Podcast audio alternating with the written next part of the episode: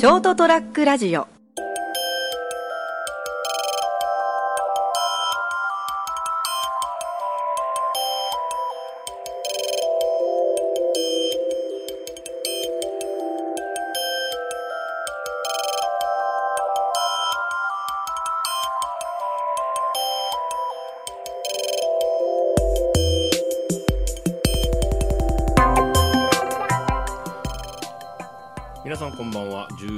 月のもう11月も、えー、押し迫ってきまして19日ですね。まああのもしこれがですねうまくいってればですね来週ぐらい来週の頭ぐらいにですねショートトラックラジオ放送局の忘年会をしようかなと。いう話になってるはずなんですけどね。流れてなければですね。一応5人,、あのー5人以上参加者がいればしようかなと。おまあ、なんか微妙でしょ？4人とか3人とかそれ飲み会じゃねえのって話になりそそううでなりますね。まあ分からないんですけどまあねちなみにガチで仕事が入ってる僕はほぼ100%は参加できません。い残念です。新年会にはぜひ。はい。もしかすると12月にもう1回ぐらいあるかもしれないですけどね、まあ、その時もし参加できれば。ははい。そういうわけで、えー、成田エデリリウムの成田です。そしてお相手はいコンドルのジョーです。ジョーさん。はい でございます。はい。よ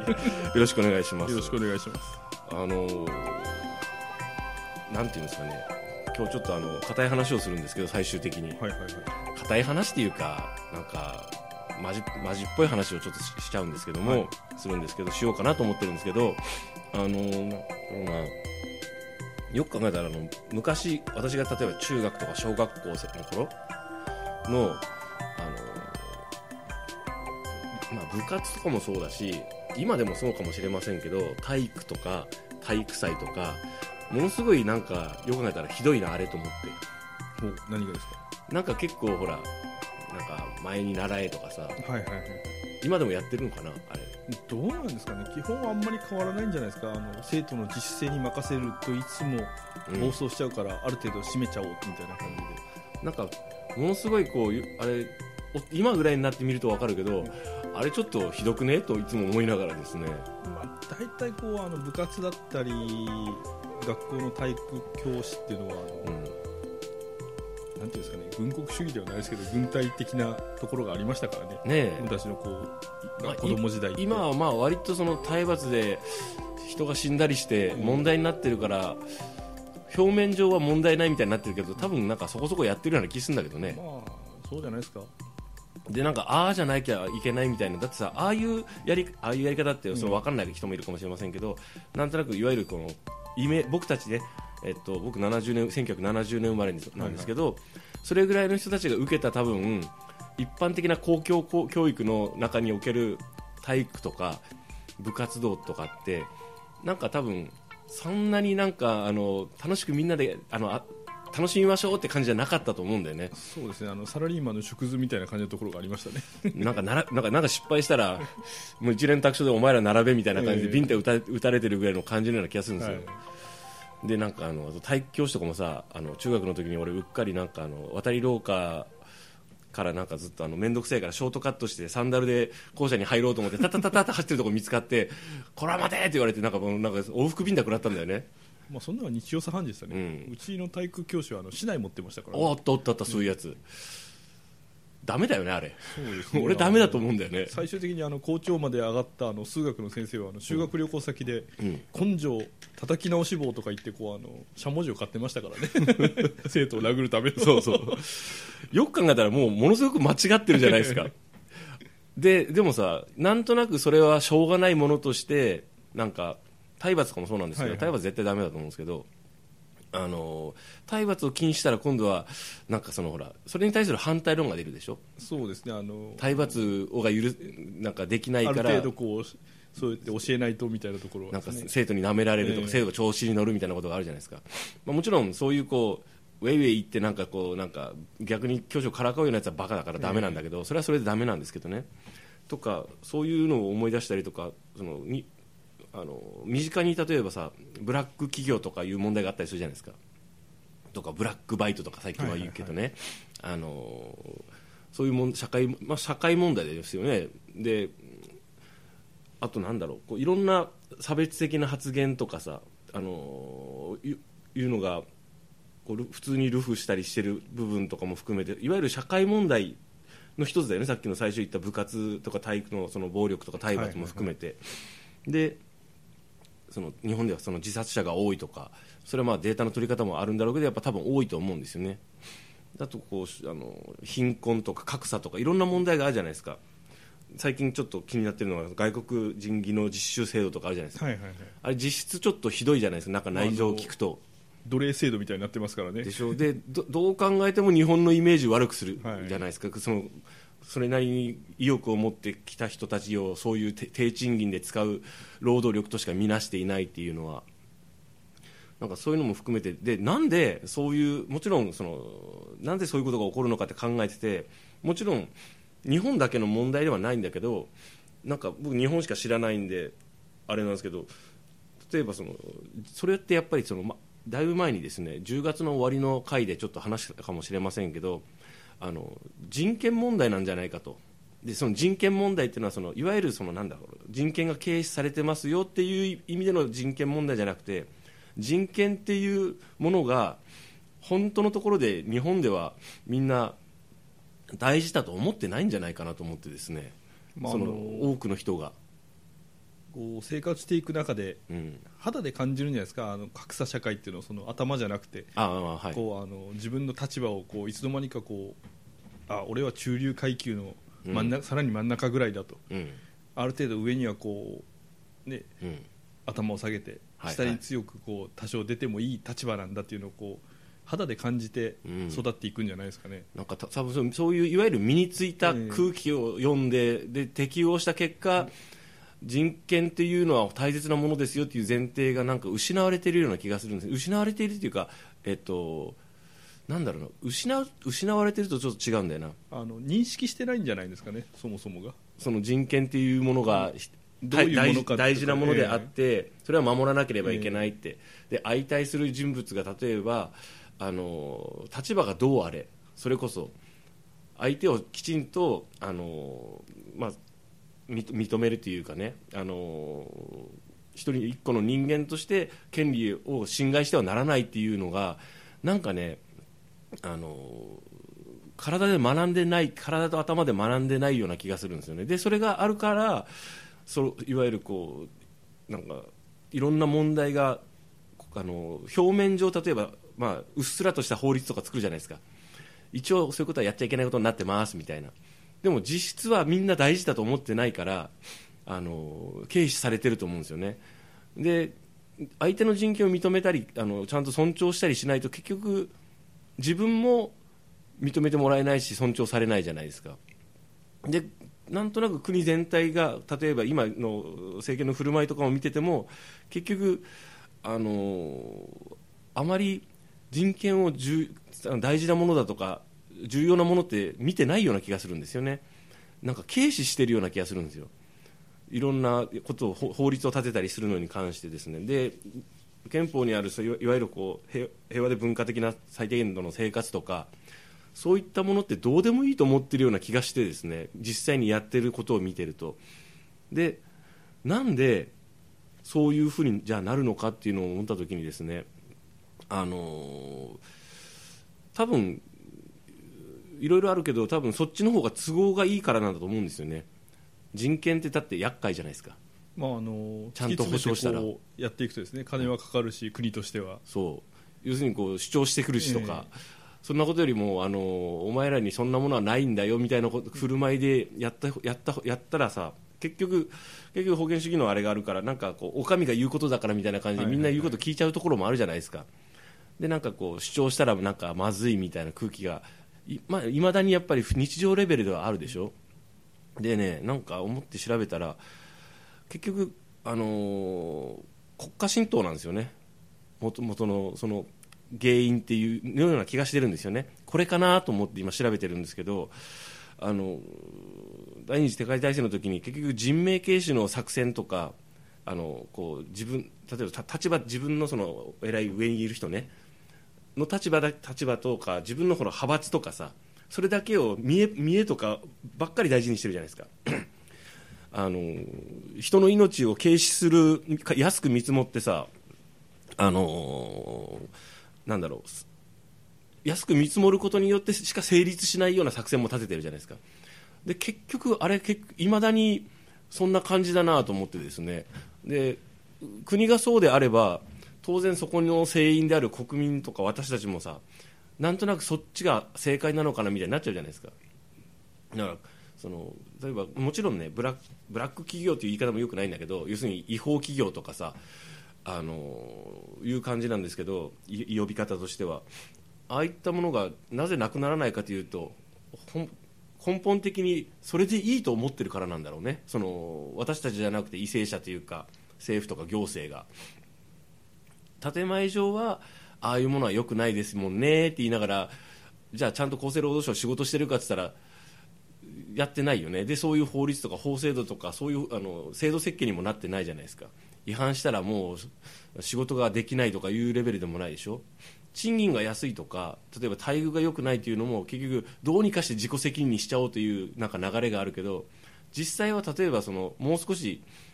日本みたいな国は内需がきちんと盛り上がらないとだめじゃないですか。単純にあのさいやうちの会社こうなってるからっつって例えば別に正月とか年末働いたところで給与が上がったりするところって少ないじゃないですか今はでも本来は休日とか休みとかはさもそうだしその深夜とかでもそうだけどもう少しきちんと保障されてしかるべきじゃないですか身分がダメならせめて給与だけでもあのちゃんと働く人のことを考えてっていうのはほとんどなんかどんどんなくなってきてるような気がするんですよね。あの特に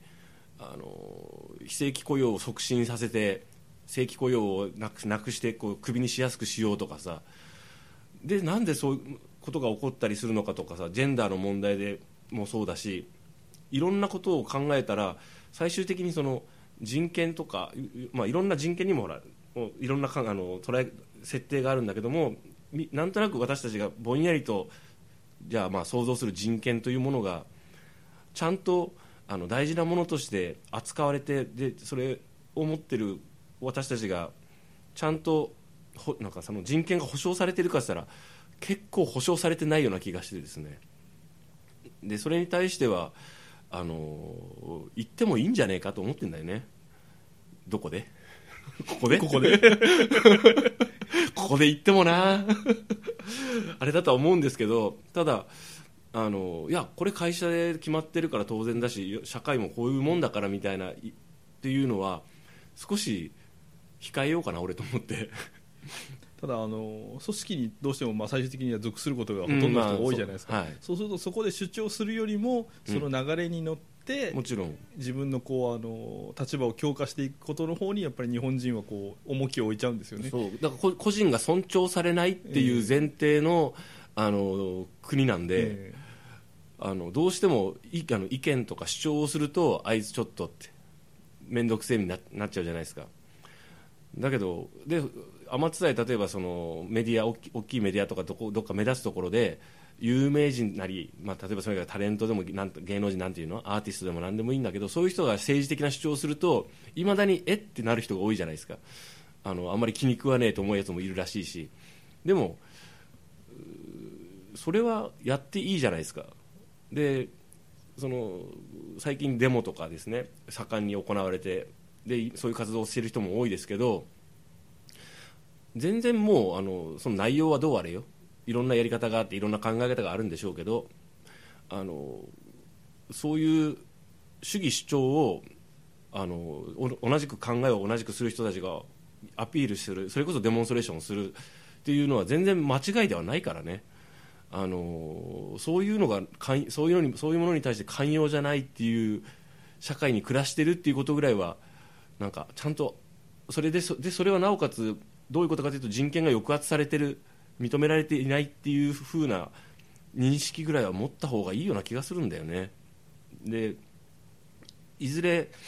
人の命とか権利をちゃんと尊重しないようなあの人が政府にいて舵取りをすればみんなの命を大事にしないんだからそれはまあやりたい放題あの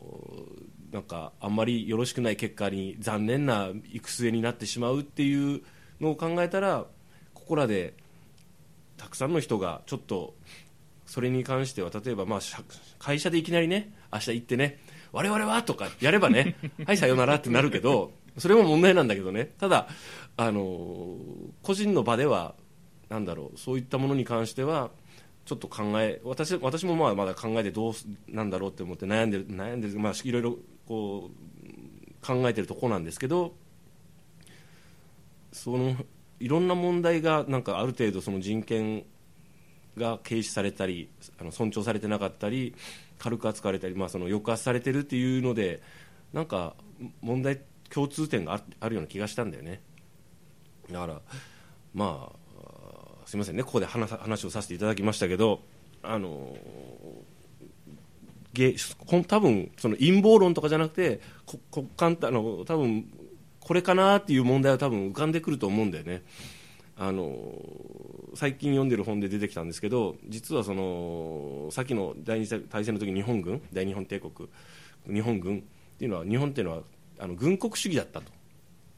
よくなんとなくイメージされてるじゃないですか、はいはいはい、軍国主義だからあんなことになったとか、陸軍が暴走したのなんだろう、いろんな、まあ、あの意見がありますけどなんとなくみんなが思ってる。でも実は軍国主義ですらなかったんじゃないかっていうのがあってあのいわゆるカルトにカルト宗教的なものに単単に国家が乗っ取られただけなんだけなんじゃねえのと。そう考えれば辻褄が合うと。軍国主義ってだってさあの戦争に勝つためにあのものすごくみんなが知恵を出し合ってどうにかして戦争に勝とうとするのが軍国主義でしょ？戦争に勝つのを優先してあの国のシステムをいろんなあの財産とかあの資産とかあのもう優先して使うから軍国主義じゃないですか。でもよく考えたら戦争に勝つための行動って少ないよね意外と。まあそうですね。そう考えるとあれ軍国主義じゃねえじゃんっていう。まあ、ね、まあ、あのいろんなところに目をつむって最後は神がかりでこう神頼みで、うん、っていうのはもう昔から日本の戦争では幾度となく同じようなことがあってますからね、ただえっとねあの第一次大戦の時ちょっと違うんだよね。でやっぱりあの軍国主義が幅を利かせたっていう考え方はちょっとリセットした方がいいなと思って。そうじゃねえなと思って。だって本当に戦争に勝とうと思ったらまず大切なその戦争するための要素である若い軍人に特攻なんかさせないよ。でその時だからあの時期っていうのはそうそ軍国主義ですら実はなかったっていうところから考えた方がいいなと思って。でなんで、えー、じゃあ軍国主義じゃなかったら何なんだって言われたらなんかちょっといわゆるカルト的な考えにあの一時的にですよ。日本の長い歴史の中で言えば。あの乗っ取られてて。でいまだに実はそれが生きてるんだよっていうぐらいの目でそれなんかちょっと言い過ぎるとなんかちょっと陰謀論っぽくなっちゃうんだけどね。でもなんかねああと思ってそういえばそうだなと思ってその一つの考え方としてその辺も採用してちょっといろいろ考えようと思ってですね、まあ、あの今、ネットとかでこう匿名で発信ができるようになって、うん、そういう人たちの一部の方々を見てるとあの日本は素晴らしい国だすごい国だっていうような表現をする人が結構いるんですけど、うん、でも実際冷静になってみてみるとそんなすごい国でもなければ、素晴らしい国でもないんですよね現時点では。そうなんですよ。まあ、あのある程度治安が良くて平和でっていう意味で言えばそれは素晴らしいと思うんですけどね、あの内戦とかあの合ってる国から比べたらですね、まあ、金もあるしね、えーうん、ただその思想的なことを含めてそんなにこうあのその人たちの考え方を言葉にするとどうもあの神とか仏とかそういうこうフレーズをつけたくなるようなこう、うん、素晴らしい国っていう感じなんですよね。なんか日本はもう世界でも突出してるんだとかですね。ものすごくこう素晴らしい国なんだみたいなそう。でそういうニュアンスが読み取れるんですよね。でそれの、ね、元になってるのは、ね、国家神道なんだよね、えー、あの大元が。でそれがまたはびこってるのが気持ち悪くて。だからあのもう少しそれで結局国家戦闘というのは人あのあの国民とか主権をあの否定してるんだよね。というところであのでそそれがずっと実はあの根っこにあるからあのいろんな問題が今さらにこうあのないがしろにされてきててよもちろんグローバリズムとかがあって実はその経済主体の国とかと思われてたけどそれでも違ったなと思ってですねやってることって基本的にあの戦争中とあのいわゆるこう戦後日本がやったことって全くほぼあの若干支配者が違っただけで動かしてる OS は一緒だなっていうのがなんとなくね気持ち悪くてね。あの実際戦争とかこう軍隊を持ってるアメリカとか、うん。欧米諸国っていうのは結局あの大事にするのは国よりも個人なんですよね、うん。考え方の基本が、まあ日本の場合は一応国なんですよね。うんそう。で大事にする最初が。うん、それが結局国体っていうもんがあってっていうあの国体民民調っていうのが、えー、となんだっけな、えー、と国体名帳かな。結局その曖昧な概念でとにかくお前らと国国民に向かってあの国に奉仕しなさいっていうような考え方なんでそれは。それをそれがあったということが気持ち悪くてですね。で今もともと個人が発言をしづらいしゃあの世間なのにより一層しづらくなっててもう具体的にそれを牽制したり自重したりする人が出てきてるでしょ？やだな俺。まあ、あの個人が集まって国ができるというのが本来のシステムなんですけども、うそういう方々からするとこう国があるからそこに人が住めるんだと。器があるから人がこう生活できるんだ社会的なこうシステムができるんだっていう考え方と、まあ、どっちが正しいかというのはまた別問題なんですけどね。ただやっぱり個人が集まってこう国が存在してるっていう考えの方がまともなんじゃないかなとは思うんですけどね。んそう。なんかですねあまり素晴らしい日本とかさ別にそれは素晴らしい日本と思っておくのはいいけど、ええそれよそから来た人が数年後に思い出話で語ることだろう。そうですね。いまだに日本という国がこうどんなとこか知らない人の方が世界で見ると圧倒的に多いわけですから、うん。来たこともない人の方が、うん。それをなんかああいう外国人技能実習制度みたいなのを利用してこき使ってさそれ素晴らしいかっていつも思うもんね。あとなんかこう隣人隣国とかをこうけなしたりとかそれ素晴らしい国がすることかなと思ったりするんだよね。まあそのね、アメリカは大好きですヨーロッパは大好きですでもアジアは嫌いですっていう人たちが結構いるわけですけども、うん。その好き嫌いなんてのは個人の問題ですから、まあまあ別にそんなうん。えー言いませんけど結局言ってることってそのアジア圏が日本を嫌う人発言と全く一緒なんですよね、うん。立場が変わってるだけで。なんかね隣人を愛せよとは言いませんけども、うんまあただねえあの悪口言うことないんじゃないのっていう。うんその辺はなんか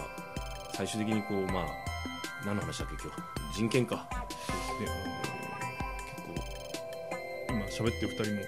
ないがしろにされてるんじゃないかなと被害妄想にこう陥りたくなる話ですね。まああの明るく楽しくですね。それはそれとして、えっとお言うべき時はちゃんと声を発してからやっていきたいなとショートトラックラジオ思っておりますので皆様ぜひあの銭とかの方でご応援いただけると。そうですね。あの某ドラマのセリフでですね、はい。ドラマ内のセリフですけど、はい正しいことをしたければ偉くなるというね、こはう実にこう日本的なこう話だなと思って。あの時はいい言葉だなとあ別に今でもいいことだと思うんですけども、あでもそうしないとこう日本じゃダメなんだなっていう、うんある意そうね。要する味、にまあ悔しかったら支配しろと、まあ、これが日本の根システムの根幹ですね。まあそういう感じですね、うはい、今日ちょっと話長くなりましたけどとにかくあのこの人権人権問題というよりも人権が実は軽視されててあまり尊重されてないんではないか日本はっていうところはですねあの一つちょっと答えとしてあるなと思いました。はい、そえー今日もですね最後までお付き合いいただきましてありがとうございました成田やデリリウム成田でしたそしてお付き合いいただいたのはいつかこうブラックステイツという単語が生まれるかもしれない国に住んでいる三池でした。おやすみなさいおやすみなさい。